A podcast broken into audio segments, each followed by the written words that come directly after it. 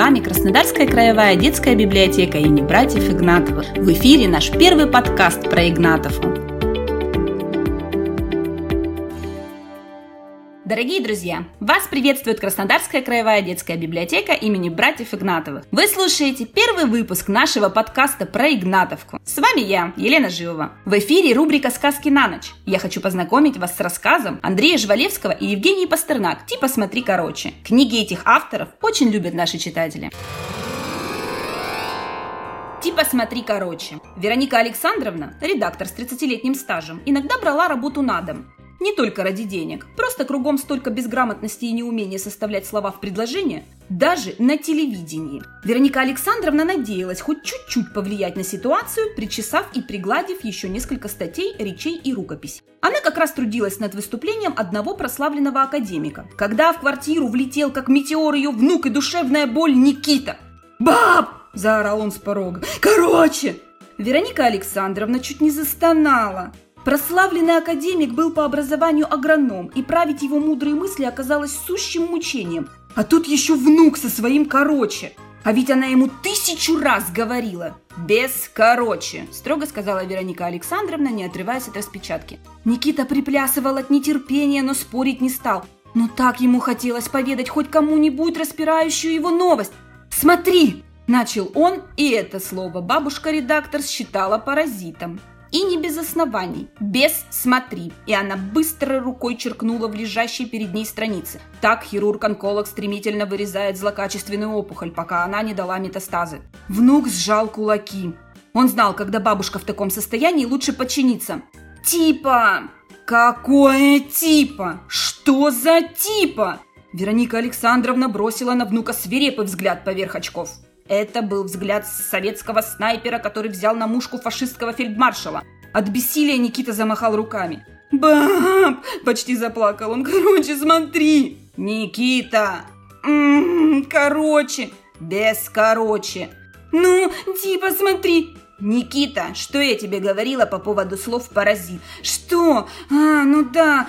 Короче, смотри. Без короче и без типа, смотри. То есть, короче. Нет, нет, баб, смотри!» «Никита!» Бедный Никита в отчаянии тряс кулаками перед носом Вероники Александровны, но она не собиралась сдаваться. И как назло, внук не мог начать рассказ без слов, которые вызывали у бабушки изжогу. «Баб, ну чё ты? Смотри! Ой, блин! Никита!» Вероника Александровна поняла, что повышает голос на ребенка и постаралась взять себя в руки. «Если я еще услышу от тебя эвфемизм грязного выражения, «Ну, баб, ну ты послушай, смотри! Нет, я, в смысле, ну короче!» Никита понял, что еще немного, и он выхватит у бабушки стопку листов и порвет на мельчайшие кусочки. Он закусил губу и тихонько завыл. Вероника Александровна не собиралась приходить ему на помощь. Неизвестно, чем бы закончилось дело, если бы не зазвонил домашний телефон. Никита схватил его, как умирающий от жажды в пустыне путешественник хватает флягу с водой. «Ага, да?» По лицу вника бабушка догадалась, что фляга оказалась пустой. «Баб, это тебя!» Сунув Веронике Александровну трубку, Никита помчался на кухню, на ходу доставая мобильник. Бабушка проводила его неодобрительным взглядом и только после этого поднесла телефон к «Алло!» «Да, Леночка, читаю. Ну, как тебе сказать?» «Не Чехов, надо признаться». С кухни доносился возбужденный голос Никиты. «Короче, смотри, там сейчас Витька подрался. Типа я вру? Короче, смотри!» Вероника Александровна поморщилась и прикрыла свободное ухо рукой. «Да, Леночка, я слушаю». «Нет, тут малой кровью не обойдешься. Нельзя не признать, что мы достигли. Ну зачем это? Почему нельзя просто «мы достигли»? Или не лишним будет отметить, со всей очевидностью надо признать. Зачем это все? А вот вообще шедевр. Не стоит останавливаться на том, что следует упустить из фокуса нашего дискурса.